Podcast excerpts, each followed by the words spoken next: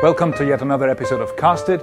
This is actually our pandemic episode. We're recording in uh, late fall 2020 in the middle of a global pandemic, the COVID 19 pandemic. The topic today relates to that very strongly. It's about the digital contact tracing. The example is the Danish uh, mobile phone app for that called Smittestop, Infection Stop. And um, this is this is close to the kind of topic we like here at Casted because it's on the interplay of a highly non-trivial technical solution and some immediate repercussions for society. Our guest today is Mikkel Thorup. Mikkel is a professor at Copenhagen University in algorithms theory, easily one of the most respected researchers in algorithms, in particular about randomized algorithms, graph algorithms, and many other results. He's here today in his capacity of actually advising the Danish government on the development of the uh, application used in Denmark. Mikkel, welcome to the show. Thank you very much, Tore, and thank you for the introduction. Yeah. So we are sitting here quite close to each other in a sofa in the middle of the uh, analog bar at ITU. And the moment we sat down, by virtue of both of us having installed this program, our phones started sending messages to each other. Why and what does it do, and how does this work? This is a wonderful example of useless, uh, useful nonsense in the sense that what the phones do is that they exchange nonsense they send each other random codes. The oh, so ra- no, nonsense in the information theoretic sense, not in the Facebook sense. No. So okay. basically, mm. your code sends me, your phone sends me a random code, which tells nothing about whom you are, and I, my phone sends you a random code, not telling you who I am. We know each other, but it's not the phones that know each other. But the phones both store this conversation of random codes. Now, if I one day end up test positive, say next week. Mm, yes, if that happened next week, not just within 14 days, mm-hmm.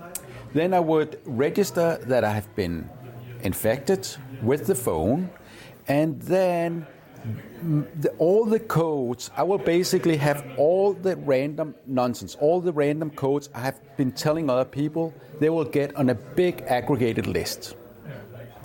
Your phone will download the big aggregated list and say, on this list is one of the codes you heard. On my phone. Okay. On your phone. Right. So, so one week ago, my phone received the number 17. It's probably a much larger number. It's a large random number. And the aggregate list has now noted that this particular random number, 17, is associated with somebody infected Exactly. And it will come with some rec- some recommendations which are approved by the Danish Ministry of Health, which basically will say you better get tested, you better be careful. It used to ask people to isolate, but the basic problem is, is that with these things, they're not perfect. And if you want to make, sure you get not- notified if you've been close to somebody infected, there will also be some false positive. So, in order to not make the burden too large, they first of all ask you to get tested as quickly as possible and be careful not to infect other people to find out if, in fact, you were infected. And I think maybe just at this point, I want to make clear that the Danish solution is not unique to Denmark. We are using the Google Apple API, which a lot of countries are using, and this is also it helps because this means that the app can be used across countries, so it can be used internationally. So part of my role was to advise using this app rather than using some of the solutions that have been tried, say, in Norway. Yeah, can we go back in time? So this started when in, in March this year, March 2020, or when, when did the uh, developments in Denmark start? So the whole thing, I don't know exactly when they started. I know when I got involved. Yeah, so basically, uh, I have been writing about this in the newspapers earlier uh, because I was very impressed with the Asian solutions where they did use this kind of electronic uh, discoveries of who has been infected, and it's extremely powerful in Asia where they outperform Europe by factors of tens or even hundreds. If you look at the number of infected cases, it's really wonderful how little their societies are infected. So, of course, this has inspired different countries, including Norway, who developed their own Smitte stop or something similar. But Their solution uh, was based on locations, and it sort of people felt that it gave up away too much information. It has in fact been deemed illegal, so they have stopped using it in Norway and asked people to deinstall it. So Smittestop is a way of people being able to find out if they've been close to someone infected without ever finding out who it is, especially without anybody else being able to see who it is. So the governments have absolutely no access to information. And this is the most important thing about their solution because, or this solution, uh, well, the Google Apple solution, right? So you just donate the random codes you told people if you test positive. And that gets on a big aggregated list. So we had before, I think you said the code 17 was the one I had told you. And I tell this big aggregated list that 17 is a code of somebody infected. And it gets on the big aggregated list where maybe it goes 5, 7, uh, 12, 15, 17, 19, 23, and so on. And nobody will have any idea that the 17 is from me. Okay? So, in that way, it doesn't give out any information. You just know that you saw heard 17. You don't even know you heard it from me.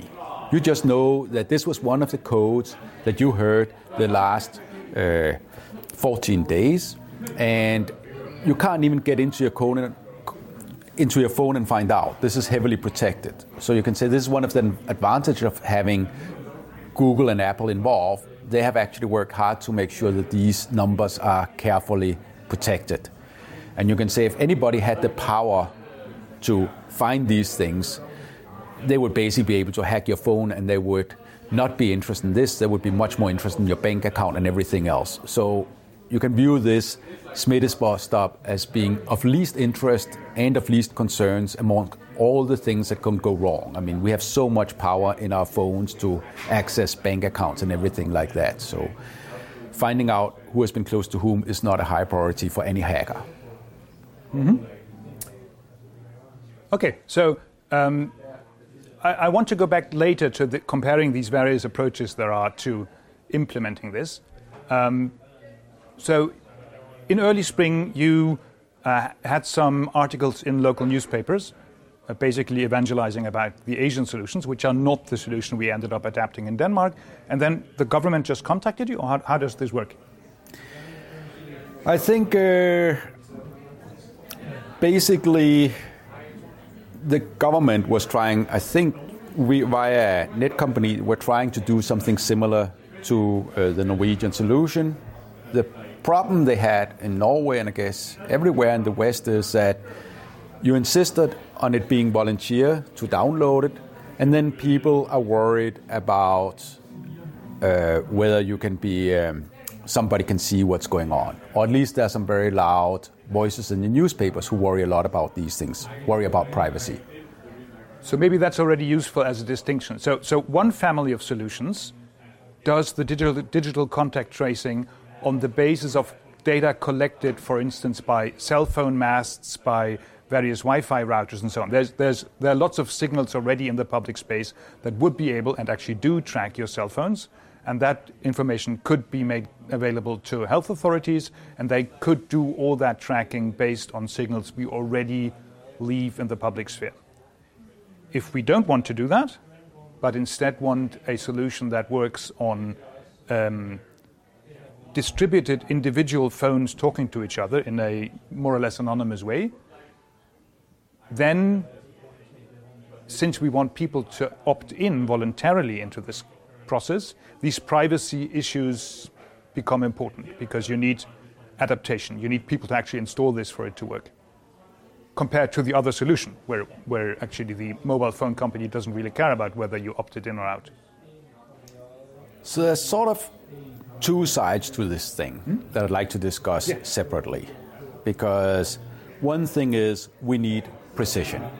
So uh, knowing roughly where you are is not enough, right? So, I mean, one of the desires when it came to precision was to use the Bluetooth, which where you can actually simply look at the signal strength between two different phones, which is far more precise than trying to see where on planet Earth are you, where are you on planet Earth, where I on planet Earth, and based on that deduce how, how close we are to each other. That is probably not going to be nearly precise enough. And indeed, and Bluetooth, Bluetooth is already there. It's technology developed not far from here, by, by, by the way, 40 kilometers from here, um, uh, that already informs phones about which other phones are close to them. That, so that's the technology we use to communicate with headphones, for instance, and other uh, devices close to our phones. So that was, it was already there, there by technological coincidence, I guess. Yes. So why not use that? Well, so that's exactly what Google and Apple API are doing. Uh, it turned out that the Bluetooth as it was from the outside perspective, couldn't really be used. Apple's Bluetooth fell asleep in an untimely fashion so that uh, you wouldn't actually discover that you are close to somebody else all the time unless it was used actively.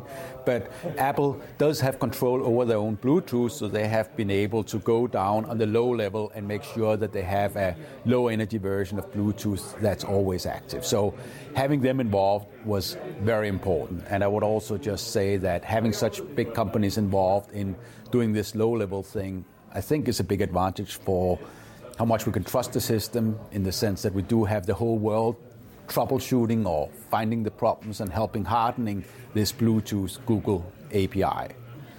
So again, we should understand the whole difference between the API and the app. So the API. Yeah, that's that's useful. So API, application programming interface. Yes. Just a three-letter word for most people. Exactly.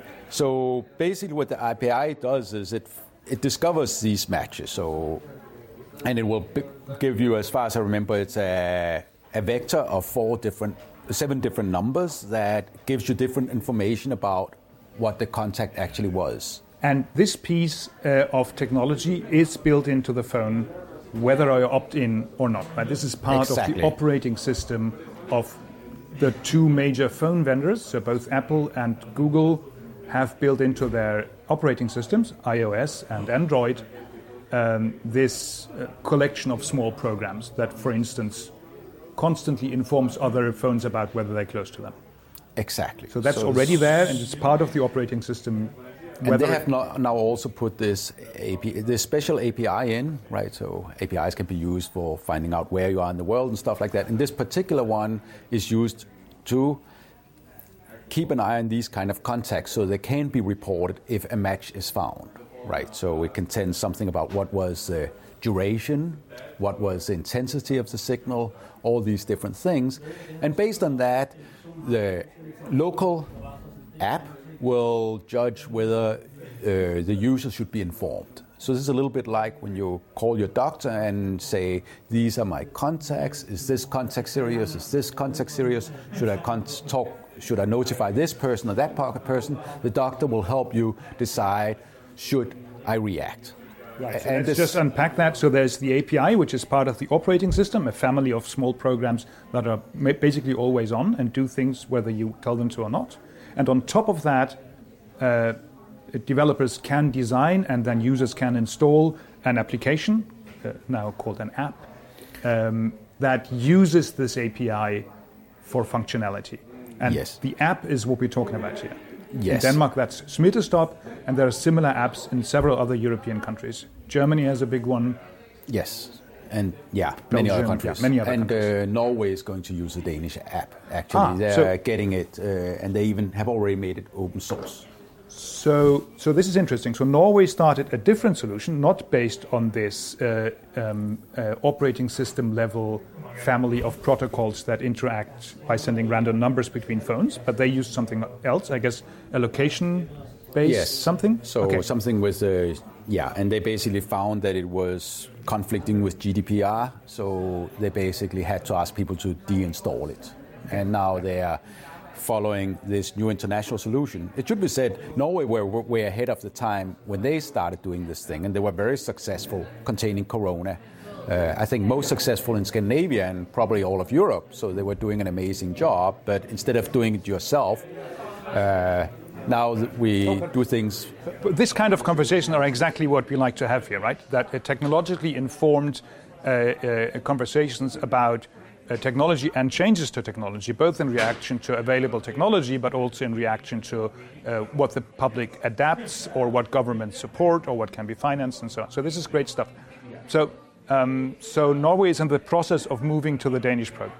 Yeah, I think they're pretty much there. Mm-hmm. Uh, not much is missing. Uh, and of course, this makes sense. Mm-hmm but yeah, the whole thing about surveillance is, uh, I think, a, a very interesting question because we do have challenges in, in, Denmark. We have very serious challenges convincing people to use the app. Mm-hmm. So at the moment, it's roughly, I think, a third of the population, which is not, it's really not enough. But it's huge. It, it's, it's very, very good, but basically, because you need the two people who meet to both have the app installed. On the average, if it's one third of the population who have the app installed, Uh, it's only a one in nine chance that a contact actually yeah. gets registered. Yeah. And we would like the oh, number yeah. to get much higher. The efficiency of the solution increases with how many people have yeah. installed. So the great thing is it even increases with the square, which is good when you start having doubles, twice as many people installing it, you get four times as many notifications. And it's very important not to give up in the sense that the app is like a little alarm that sets off if corona comes. And like any alarm in the houses and stuff like that, you hope that it will never set off. That's the ideal situation. The more alarms, the more cases of contacts gets discovered. And the more we can succeed in stopping the spread of corona. Right? I mean, you have to think of every time you stop somebody infected. So what the app can do is to warn you early that you're infected, so you get tested and discover it before you test other, you infect other people. And every time we stop somebody from infected, well, we have a chance of stopping somebody from dying. So it's a plus. So just because we don't have a perfect solution, every time it catches someone, it's a very good thing. But I just want to return to this whole point of the surveillance thing because I think it's uh, very interesting also politically. As I said, the most important thing is that everybody should use it, and the whole difference between us and most Asian countries is that politically, people do not want it to be mandatory. You can say in Asian country you can have it in the way it may not be mandatory, but you are not welcome anywhere without a green app. You can't enter the subway. So, so just to make sure, green app just means that the app on your phone tells you that you yes no infection has been registered yes. for you. So mm-hmm. a green app means two things. First of all, it means your app is active. It's there. You have an app, and it means that you have not been exposed to anything. And in fact, I think it also works even more centralized. So if you have been in a place where they later discover infections, they can turn your app red or yellow. But so, since you can't do anything, you're not welcome anywhere without a green app, there's a good reason to install it. And I, and I think it's politically very interesting because you could almost say that people could choose themselves. For example, we now have that all bars in Copenhagen closes at 10. And we have all these restrictions because corona has spread like wildfire. And this is because of the people, because there's so many people who don't install the app. So it's the responsible people or the people who don't install the app that are the cause of all these problems we have in the sense that they are not doing their share to stop the spread of corona. One could imagine that everybody could choose themselves. Those who have the app could stay as long as they wanted with a green app, and those who did not have it could be sent home. So those who don't have it would have exactly the same world as they have now, but those who did opt in for the app, they could be given the freedom that they deserve because they're helping stopping the spread. I know this is a crazy solution because it's too easy to cheat, but it's also very interesting. I find it's in some sense the dictatorship of the lazy that they have the freedom to not install the app. And that's what forces my parents to be afraid of corona because it's so widespread. by not doing things, by not helping, you are actually endangering all our elderly people. Why should you have the freedom to put everybody at risk? If you want to put it most extreme, you could call it a kind of manslaughter when you do not help stopping the spread of corona. Yeah, this I'm is putting it very extreme. Yeah, I'm not sure you're doing the argument any favor by calling it manslaughter. But but uh, one of the points. So you, you, this was the strongest argument for installing the app. There, there are several issues there that I want to unpack because it mentioned another uh, core value. One is, of course, absence of death, which is a good thing. But the thing you mentioned here is also that you, one might argue that we can make more open societies uh, if people subject themselves to this um, uh, opt-in surveillance, right? So that. So, so, in your perspective, there are two solutions. One is all bars close anyway for everybody, or uh, bars are selectively open for those who are willing to subject themselves to um, to these uh, to installing the app to this uh, self surveillance. Yeah, yeah. So at the moment we have a kind of collective punishment because not enough people opt in to help stopping the spread, mm-hmm. and uh, and I think it's a. What I'm more trying to say is just it raises some very interesting political questions, like, for example, at the moment in Denmark, it is mandatory to wear face masks which is probably far less effective than installing the app. And the app epidemiologically from, from the perspective of uh, reducing yeah. I shouldn't actually say i think both are very important but the basic thing is just we do make masks mandatory. Now we have a ma- an app which we have made sure cannot be used for surveillance so we're basically just asking people to spend five minutes to install it on their phones. That we cannot make mandatory, and partly it would also be very difficult to do because there is no surveillance, so you can't see who is doing what. We can't see who has it on or anything like that. But no, te- technically this should be easy, right? I mean, technically it should be easy to force. I mean, the, the API is already there, so, so so most of the technology is already on your phone. So technically, it should be easy. It should also be technically be easy to trace anybody uh, whether they have the app installed or not, because we can trace people on their phone. I mean, my a, a Google phone traces your movements anyway. Yes. And shares it with Google. Yes. So uh, we could trace these things, and indeed, that's what happens in. Uh, yeah, so again, I find the whole thing so interesting because we actually have people's lives at stake. And the solution, in, for example, I hear people who have been visiting, I think, Taiwan and other places, the moment they shut down their phone, or shortly after, the police will turn up and say, You turned off your phone. Yeah. Right? Because they use this for contact tracing.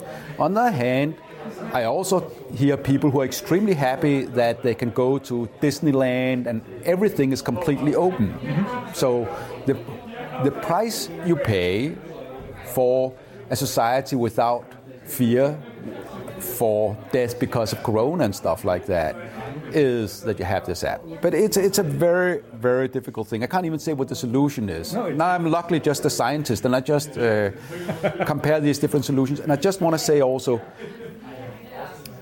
my role as an advisor has nothing to do with these political things we discuss here. I have mostly just been involved in explaining them within the general, what can you say, objectives. How does this whole thing works with making sure that you cannot trace things? So even though I'm not even sure, I think it's the most important thing that you cannot survey. Uh, I have only been talking with them about why this thing cannot be surveyed, why it's safe why the nobody from outside can see who has been close to whom. Right. So the solution you're advocating is actually um, is act, um, enforces values that are much more narrow than your own. Right. I, I guess you've sort of two different hats. One is as Mikkel as a concerned citizen about epidemic spread, and the other is your role as an advisor to the board. And is, is it is it fair to say that that the solution you're advising the government uh, has a more strict interpretation of the value of privacy than you yourself would have? Yes, I mean I'm one of these people who, for example, uses Google Map for traffic. I give away my where I drive and everything like that to Google App, so that they can help me guide, help guiding me around uh, traffic jams and stuff like that. Uh, and if I could do, if I could give away my data the same way in order to be guided around Corona James, mm-hmm. I would happily use mm-hmm. that personally, mm-hmm. and I kind of would love to give that. But again, in our democracy, we do want this whole thing to be volunteer. And as long as we do want that, it's important that as many people as possible sign up for the app. And e- even people who don't share your values, right? I guess that's yes. The, whole point is so I would rather have an app that as many people as possible use than have the most useful app. So that's that's the whole thing. So this is uh, and this is why I have put aside my ideas for what I would like to do and just think about how can we get most people want to use this mm-hmm. app and feel safe to use it. Mm-hmm. But this has been very frustrating because a lot of media, a lot of have written about that there's surveillance, even though there's not. So in some sense, what happened here was people were scared, scared of surveillance, and this is why we picked a solution making surveillance completely impossible. And still, quite, people quite are afraid. impossible. As, so I'm, I'm, happy, certainly for the sake of this conversation, to, to sort of um, uh, take the opposite role as somebody being uh, much more paranoid about surveillance than I am about uh, COVID 19. And, uh, and I have the app installed. So, from that perspective, it works, right? Because even I, who's probably maximally paranoid and has uh, pretty good technical background in understanding what's going on, I, after one or two sleepless nights, install the app on my phone, right? Because I'm kind of convinced that that among the many terrible solutions, this is the least bad, right? So, so in that perspective, from that point of view, this was a success, right? It, it, it is enough to convince people like me that that comparing all these many terrible trade offs to each other, which involve loss of open society, loss of freedom, loss of safety, death, infection, bars closing at 10, having to wear face masks, and all these things are, um, are complicated, I think, to navigate in. But as we sit here, your Smittestop app and my Smittestop app are happily uh, exchanging numbers, as it should be.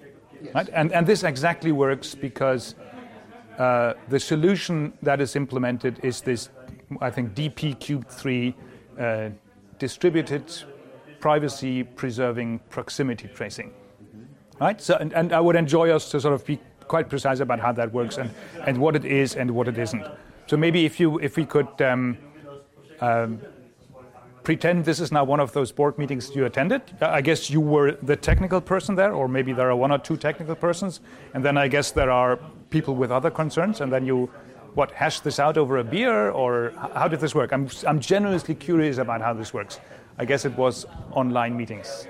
Yes. So yes, most yes everything was online except we had one reception at the time when Corona was least bad and when it was allowed, and where we actually got to see the other people, which was very nice. uh, yes. So um, first of all, the board had uh, five people, two from uh, the the Council of Ethical uh, Data Usage. Yeah Data 80 is called, right? Yeah. Yes. The Council and uh, you can say their main role is to uh, cry wolf every time uh, they're worried about people's privacy. Mm-hmm. Then there was one who was in the business of um, security. So he is also saying data are very scary because I can help protecting you. So he has a business interest in making people scary. I'm not saying he did it in this case, not at all, but I'm just saying if you look at the interest groups, one is saying data is scary, the second says data is scary and I can save you. Mm-hmm. And then there were two computer scientists, one from the DTU and one from University of Copenhagen. And what data scientists mostly do uh, is to say data is useful and it, data can help society. And in this case, we have that data can help preventing the spread of COVID 19. So that's an example of something extremely useful. because otherwise it can spread like wildfire. I, have to put a pin on this here because this is really interesting. So these core values of different disciplines is something that that I. Uh, I'm endlessly fascinated by. I think it's true to say, it's correct to say that data scientists, and one of the board members is a data data scientist, a network scientist, right? Um, I think it's correct to say that their value would be that data is useful, and more data is just more useful, and uh, and and and there's an, an arrow of uh, technical, uh, economical, and moral progress uh, throughout civilization that is carried forth by more and more data. Mm-hmm. Computer science, on the other hand, also has these core values of uh, anonymity, uh, neutrality, accessibility, and transparency, and privacy. Right? So, so I, I think there is a, there's a strong tradition in computer science, one that I like a lot, that makes privacy an extremely important value. Maybe the IT security guy uh, had that uh, had that role. So I, I, think I think the nerdy core values of computer science also include anonymity and privacy, and these values are contrasting with this other idea that we just need to be ultra transparent and um, and just need to spread data uh, in all directions. Yes. But, but, maybe I'm wrong. I, I no, you're absolutely right. So, can in some sense say that by having two computer scientists, they got even two more people who want to protect data. And indeed, a whole area of cryptography and sending yeah. safe messages is all a product of computer science. So, indeed, we are aware of it. So, we have multiple hats on. We uh, we want to play both games, both the one of trying to use data. I mean, for example, just looking at how people search on Google is the quickest way of discovering a new flu outbreak and stuff like that, mm-hmm. much quicker than mm-hmm. anything else. Um, so yes, these yeah, are. I guess this tension is it makes it make it. Super. So I was interrupting you back to your back to your board meeting story, bedtime story. Yeah, and. Uh, of course, these uh, board meetings wasn't that people were adhering to these rules. I just remember noticing this thing when I got called in the board that I was involved as this technical guy, and whereas uh, the other pe- people you can say had more of a political agenda. So I was basically just trying to say how can we make most use of the data, how can we protect them, but mm-hmm. I, I, can say my role was maybe more as an expert mm-hmm. than the others. Mm-hmm. But I think it was good they had us involved, and I think uh, they really had this concern of getting something that people would use. I mean, that's clearly the biggest concern with a volunteer app. So the whole problem hmm? with uh, something like this that is volunteer is that since you don't even check up if people use it, you can just see how few people were willing to use a face mask when it was just sort of suggested before it became mandatory.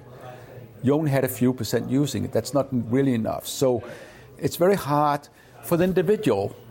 You get almost no benefit from using the app because mm-hmm. since not everybody is using it, just because it doesn't tell you anything, uh, it doesn't mean that you haven't been infected. Okay, there is some symmetry with face masks here as well, and even vaccines, right? That the individual would actually benefit from everybody else using it, but exactly. but, but yourself you're not incentivized. And this maybe goes back to this cultural difference that you also observed between uh, between Asia, where Asia is, as you know, a huge place with many different cultures and many different traditions, but there are more collectivist uh, uh, uh traditions in Asia and whereas Europe has a stronger record for individual uh, in individualism. So, yes. so, so, maybe some of these measures that are built on uh, voluntary participation have an easier time being adapted more or less automatically in. Well, Asia. I think in Asia it's implicitly forced because you better have a green app to go yeah. anywhere. Yeah, then it's uh, then it's coerced, so it's not it's not voluntary. No, hmm? but for example, what would happen if we had an election? Right? So again, let's just assume the app works perfectly. So I'm telling you, as a God given, that it takes five minutes to install. That's a whole investment. And if everybody around you used it, Corona would be gone. It is as good as gone. It will never be completely gone. People travel, there will be people coming so, now and then. So now people get to vote in the same way as in the American election, you vote between two different worlds. Now you get to vote. You can either vote for the world where everybody has to go home at 10 o'clock, where we get more than a thousand infected every day. Everybody has to worry about everybody. People have to work from home. Our economy gets a very big hit. Asian economies beat the shit out of us because they're out having at full capacity now. China we see, whereas we're just going down. And we're crossing our fingers the vaccine come. If it doesn't, we're dire straight. If it turns out the corona manages to go around it, we're really in deep shit. So that's one world. And the other world, everybody has to spend five minutes installing an app. What would you vote for?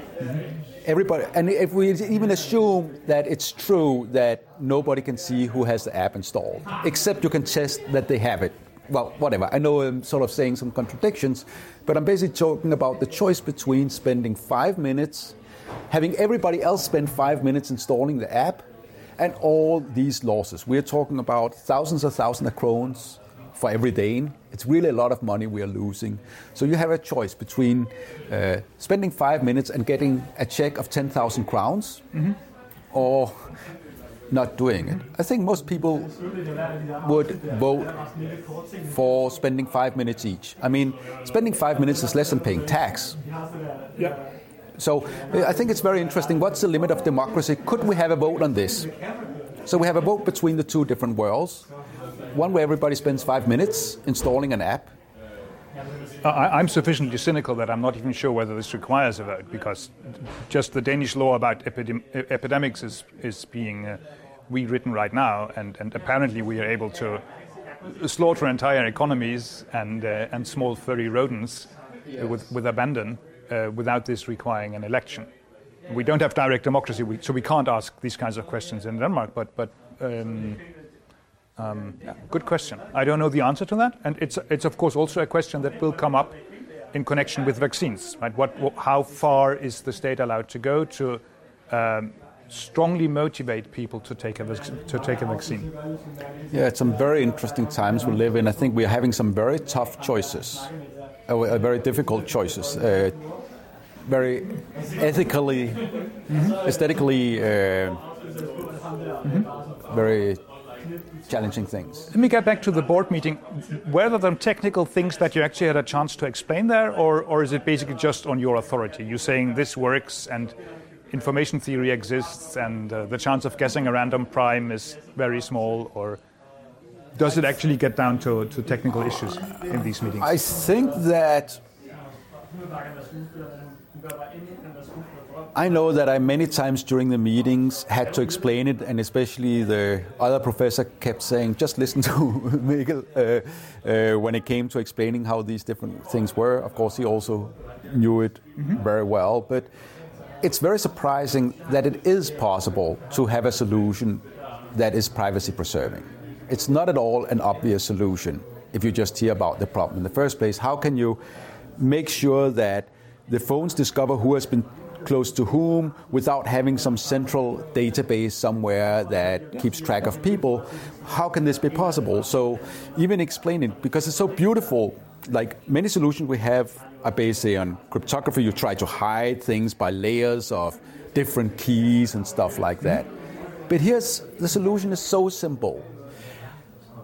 The only time so we have all this information that just gets stored in the conversations. That just happens locally on the phones. In principle, somebody could have put up devices at every every square meter of Denmark to check these uh, conversations. But this would be a huge investment and not worth anything. And especially no foreign power, power can do that. Oh, you, unlike, okay. You're, you're, you're, you're okay. I, I see. Stuff like that. So, but the devices exist, right? Mo- mobile phone cell phone masts do exactly this, recording yeah, yeah. recording the proximity of phones already. So yeah, the proximity of phones is recorded already and sent back to Google, I guess, and your phone company knows it. They don't know all the Bluetooth stuff. No, they don't know the Bluetooth stuff. They know the Wi-Fi stuff. So, so there, there's a difference in protocol, but I don't think there's a difference in what should we call this surveillance of ethics. No, it, it should so this is completed. So this mm-hmm. app is just working on this Bluetooth thing, which is just this local information mm-hmm. between users.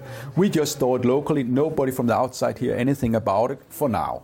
We it's now being the users, Tor and Mikkel, our phones store this locally on the phone.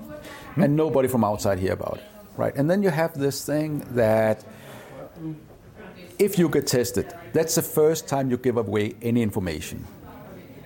If you get test positive, that's the first time that any information is given away. Yeah, let, let's play this out. I go to the health authorities, I take a corona test, it comes up positive. Now what happens? I now, now have. The... now you tell all the codes that you told others, you tell that to the big aggregated list. I guess I, I have to do something on the phone, right? I actually click a button, say, I am now tested positive. I identify myself to my phone again, I guess? Yes. Right? This is easy in Denmark because everybody, uh, there is already a third party authentication uh, protocol in Denmark that is used for internet banking, for instance, as well. Yeah. That everybody has and trusts. So I reconfirm to my phone that I am who I am and tell my phone that yes, I have just tested positive for corona. Yes. This is a choice I have, but let's assume that I do that as a good citizen. Now the phone does what? Then the phone basically uploads all these codes to the big aggregated list. Including the number 17 that you sent to my phone last week? No, exactly not. It only, if it's you who got infected, Oh, I forgot whom you said was infected. I don't know. Let's pretend I'm infected now. No, uh, let's pretend it's me. Okay, because it was me who sent the code 17. Then I would send the code 17 to the big list. If you got infected, even though you heard me tell you 17, you do not tell 17 to the big aggregate okay, list. That was very because clear. The important thing is it's only the things you have told others you tell to the big list. So as long as I don't get infected or anything like that, no information about me will ever be revealed to anyone outside, except that you locally heard I told you at 17. Mm-hmm. So this is basically it. So the only information is the random codes you told people that you upload if you get infected. Uh, but that is a volunteer choice. Right. and I'm not that. even telling the system that I am infected. I'm just telling the system my random numbers. Well, you have to identify yourself. Right, right. I did identify and, myself. And this to is get extremely important yeah, because yeah, they're very, very afraid that people will spam this with a lot of infected codes uh, so that everybody stay home and our economy goes down, right? So oh, that's uh, that, yeah, that's so uh, it has been Blofeld like James Bond attack on the yeah. economy. Yes, so basically, excellent. We have to make sure that those who upload the infected codes really are mm-hmm. okay. correctly infected. Good. Yes. So infected Mikkel told the system Mikkel is infected. Uh, the random numbers that Mikkel has sent out, for instance, the number 17, which Tor received, which I received, is now flagged as uh, the number sent out by somebody who was infected. And now my phone regularly asks the database, yes. please send me the numbers. Yes, and infected. yeah. So basically, you download the list ever so often, and last I heard about the numbers, it was something like once every six hours. That may change. It doesn't really matter. Okay. You basically just, I mean, it doesn't matter that you on the minute know that 12 days ago uh, you are close to somebody infected. So, one more important question. I think I know the answer, but just let me ask it. Does my phone remember I saw 17 and 17 is now infected? Or does it remember I saw 17, I got it from Mikkel, and 17 is now infected? So it only knows that you saw 17, and you can't even actually see when the infected number. You can't on your phone see when that number came from. So you can't even say it trace it to a certain meeting. I mean, this is again a privacy concern. Right. So, so, so, it's just the number 17. I can't see when I saw the 17. I can't say where. I can't see who I got the 17 from. All I know now is that in the last 14 days, I've been close to somebody who sent me this random number 17, and 17 is now on the list of infected numbers. Yes, and here mm-hmm. it's sort of the involvement of Google, Apple, API, which we basically view as a black box. CIA can't hack Apple, and certainly the Danish government can't hack Apple. So we are basically stuck with the information that Apple releases, and the same with Google and Android.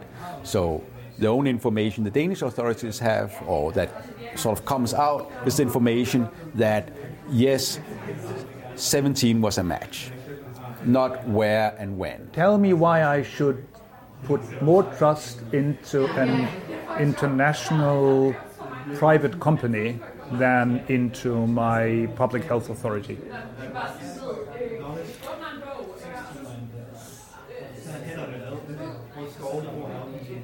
I guess it's a technical issue, right? I actually trust Apple to do this very well, but why should I trust Apple to not lie to me? So here I think you have to look at interests. Apple already has unlimited access to far more important information than this thing here. You have an, at least many of us have an Apple wallet where you can use that to run your credit card. People have mobile pay, have all kinds This is a good things. example of something that I don't So- use because I'm maximally paranoid about these things. Okay, so Hmm? basically, okay, so here's the deal. The app runs the whole idea in the app. Rather than having everybody give everybody a bracelet, like in Singapore, I think they use the bracelets of uh, that used to be used for prisoners to give to people who entered the country to make sure they didn't run away from their hotels and infected other people. And the bracelet has a device in it?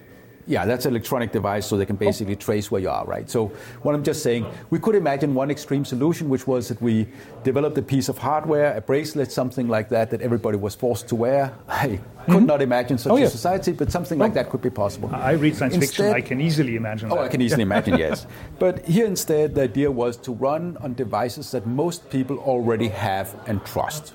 So basically, and this is a sufficiently large percentage of the population that it would work without having to buy things for everyone. I mean, the alternative would have that everybody got a little device to keep in their pockets. Right, right, right. Okay, So okay. now Now, I understand. So this is a design parameter because the alternative would have been to make a bracelet maybe in red, white Danish colors with the, Yes. little, the little mermaid on it or something that people trust. But the question is, would the would more than 30% of the population use that instead of the phone? Yeah, so it's it's, a real imagine if it question about prediction, predicting what kind of electronic device will people adapt and trust more. Yeah. So here the basic idea is to make an app that runs on devices that people already use and trust. And in this connection, you are having an uh, if it's a, an Apple, you're having a, an iPhone, then the iPhone is run by Apple. It offers a very variety of APIs, something that can find locations, something that can maintain which matches and stuff like that. And now the question is, do you want to make an app that uses the things that are available from Apple via these APIs, right? And basically, all the Danish authorities can do is to use the Apple iPhone as a black box. This is this computer science terminology, something we can't see what's inside. You just know it offers a certain functionality. So Apple offers this functionality, and we can use it or not. And this functionality requires that you have your Bluetooth running, and some people refuse to do that. Uh, some people say it's worth it, but again, we are trying to run on something that many people have, and we also have problems with old phones that uh, don't run this uh, feature.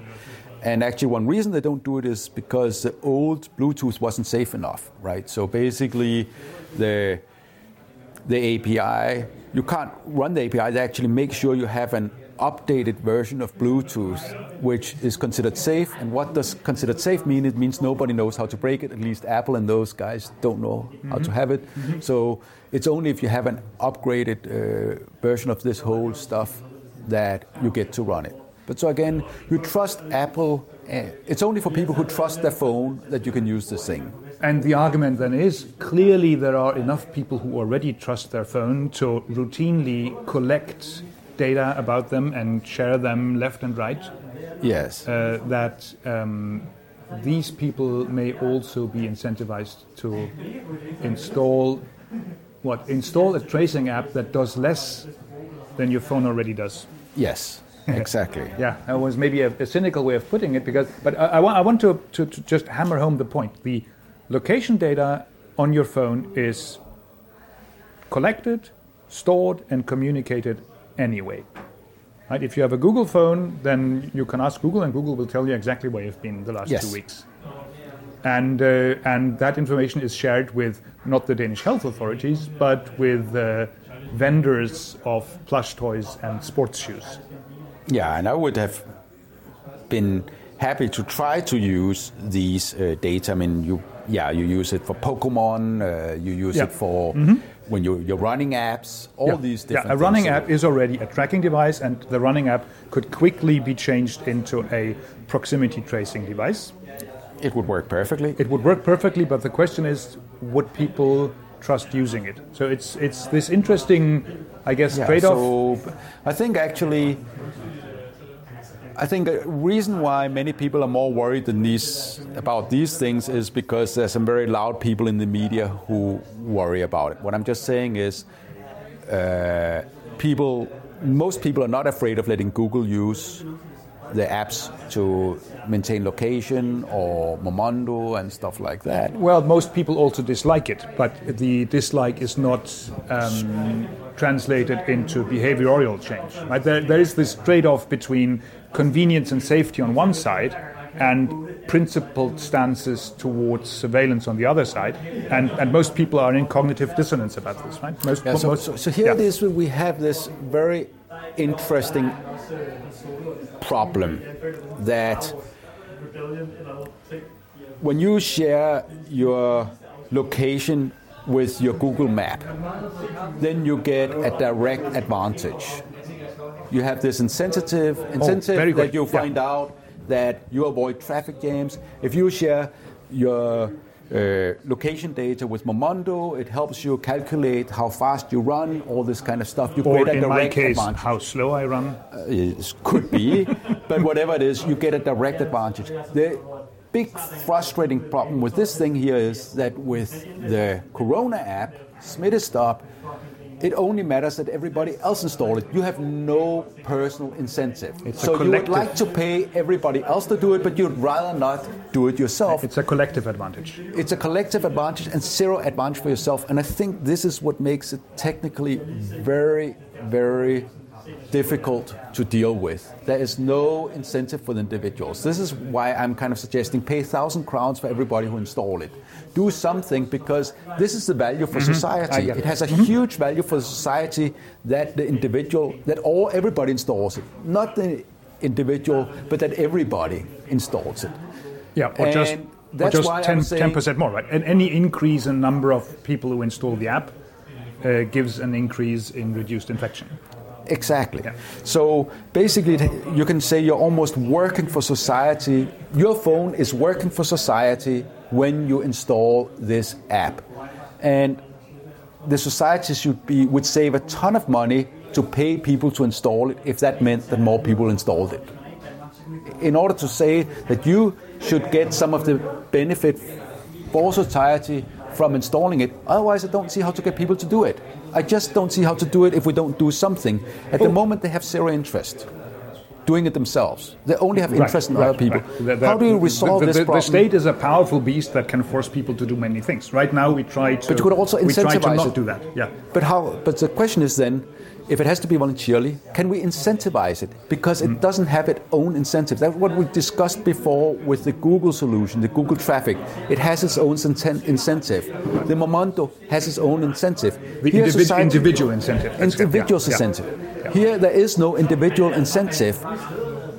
How about creating it? How can we create an individual incentive so that it reflects the societal value of people installing it? I don't see anything wrong. If all taxpayers can save 10,000 crowns if everybody installed it, why not pay 1,000 crowns to everybody who does install it?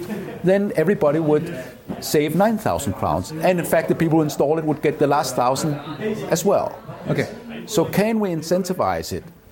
I, I think okay. I think you're making this point very well. I, I'm I'm very much on the other side, but I, I think this is the strongest point that, that you can make for this um, this idea that that a surveillance increasing application that does not have an individual immediate positive effect for the individual um, should be incentivized by other means rather than government coercion. Because government coercion is still on the table. The government could just say, "We're doing it like this, full stop." We So are using just- we are using uh, the the danger of an epidemic uh, infection uh, of, of a pandemic is so big that instead of trying to play games with incentivizing people to install apps on their phone, we just mandate by government that people's uh, movements in the public sphere are going to be tracked full stop.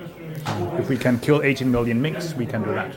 Yeah, so if we talk about incentive, it's well used in connection with fertilizers in Denmark, right? There we tax things, that's sort of anti incentive, right? Where again we try to play with the incentives by putting something artificial. This is sort of like a negative tax. You actually get money back because you save the society for a ton of money if you install this app. Mm-hmm. So we reward the behavior that helps society the most.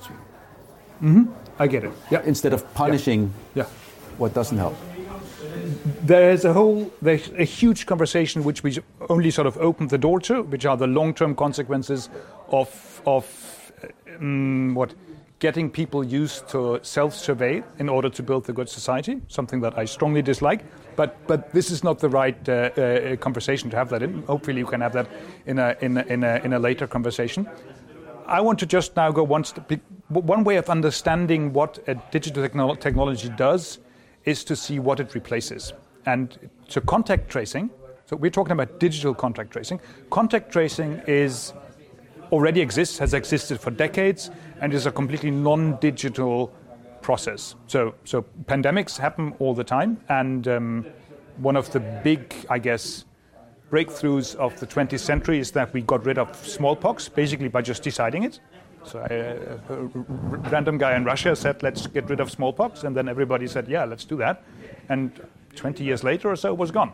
And um, and combating a pandemic requires many, many different approaches, and one of them, one of the pillars of, of disease control is indeed contact tracing, which is done and has been routinely done for decades in all kinds of pandemics. So smallpox is er- eradicated by doing this personal individual contact tracing with a nurse or some other, other health official contacting you and asking you uh, to tell where you were. So, uh, as soon as we found an infected individual, uh, there are established protocols all over the world using human to human contact, two hour interviews with a piece of paper or a whiteboard, where the individual um, relates where they've been the last week or two weeks, depends on the pandemic parameters, of course.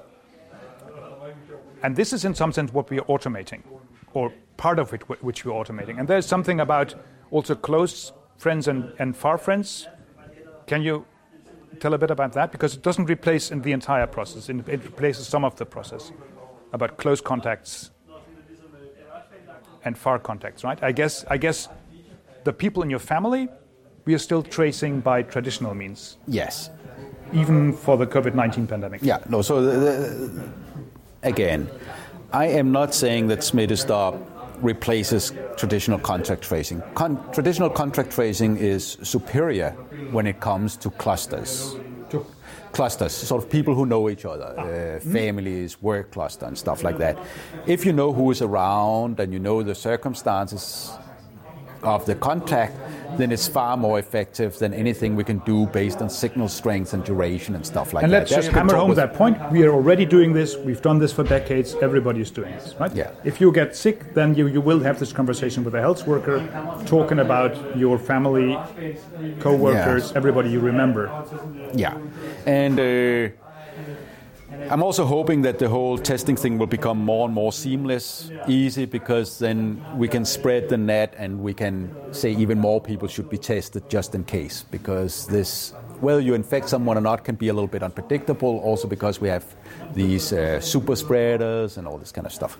But what I want to say here is yes, majority of transmissions happens within clusters that know each other.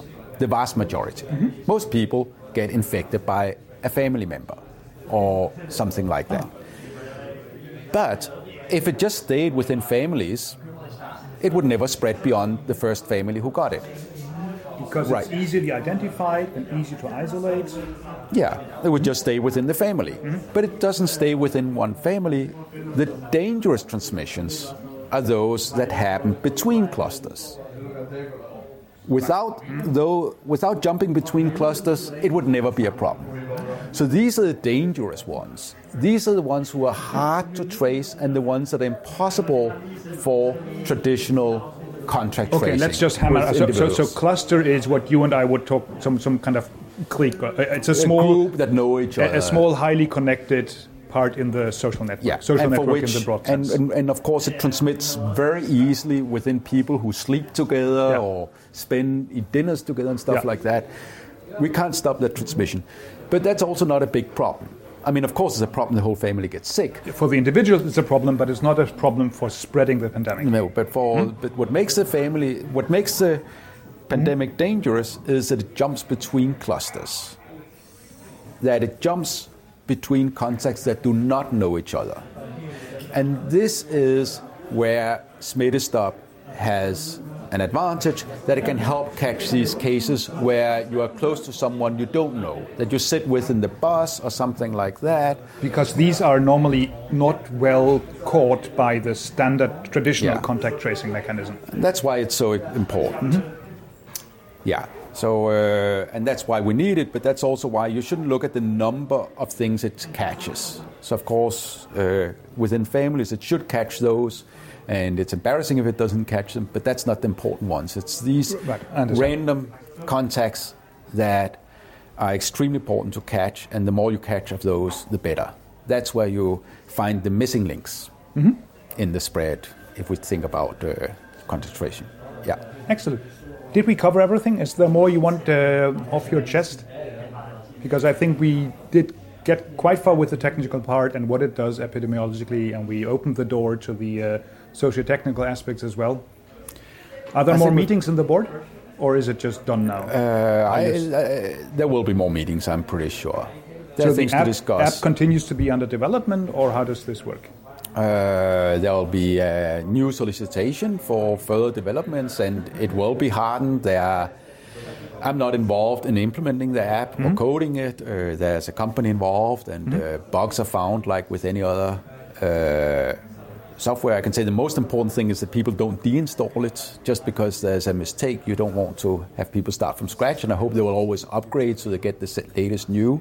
There- This is true for all software. yeah, and of course, uh, it's also going to be upgraded with uh, medical information, right? I mean, uh, these are sort of how do we interpret this thing? So again, remember, the Google Apple A- Apple API they give you this these seven numbers that characterizes the contact. Mm-hmm. Is this a serious contact or is it not? They have discovered with super spreaders that they can transmit much further, so maybe everybody within two meters should be notified and told to get tested. There keeps being changes like that.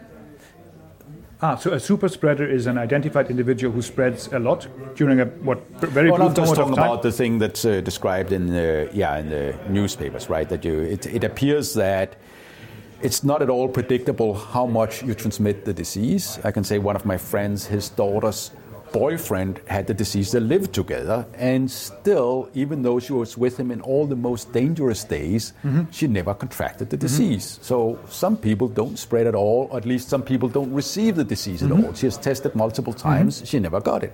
And then you have these cases where one individual can infect. I think the record is something like 130. I don't think people should try to break the record uh-huh. in seeing how many they can transmit, but it seems like that you can transmit to 100 people in a day if you're one of the infectious guys. And of course, if you manage to find some closed room and stuff like that and shout a lot, then that gives more bonus points. Or I Yeah. should say negative bonus Yeah, points. I mean, I, I'm, I'm a singer. For me, this is terrible. I mean, Yeah. choral re- choir rehearsals have been cancelled, and it's it's terrible for me. But Yeah. but it, these are So we keep getting information about how we want to change things. So that's also why it's important. It's always updated so that you have the latest information in to interpret uh, these different things.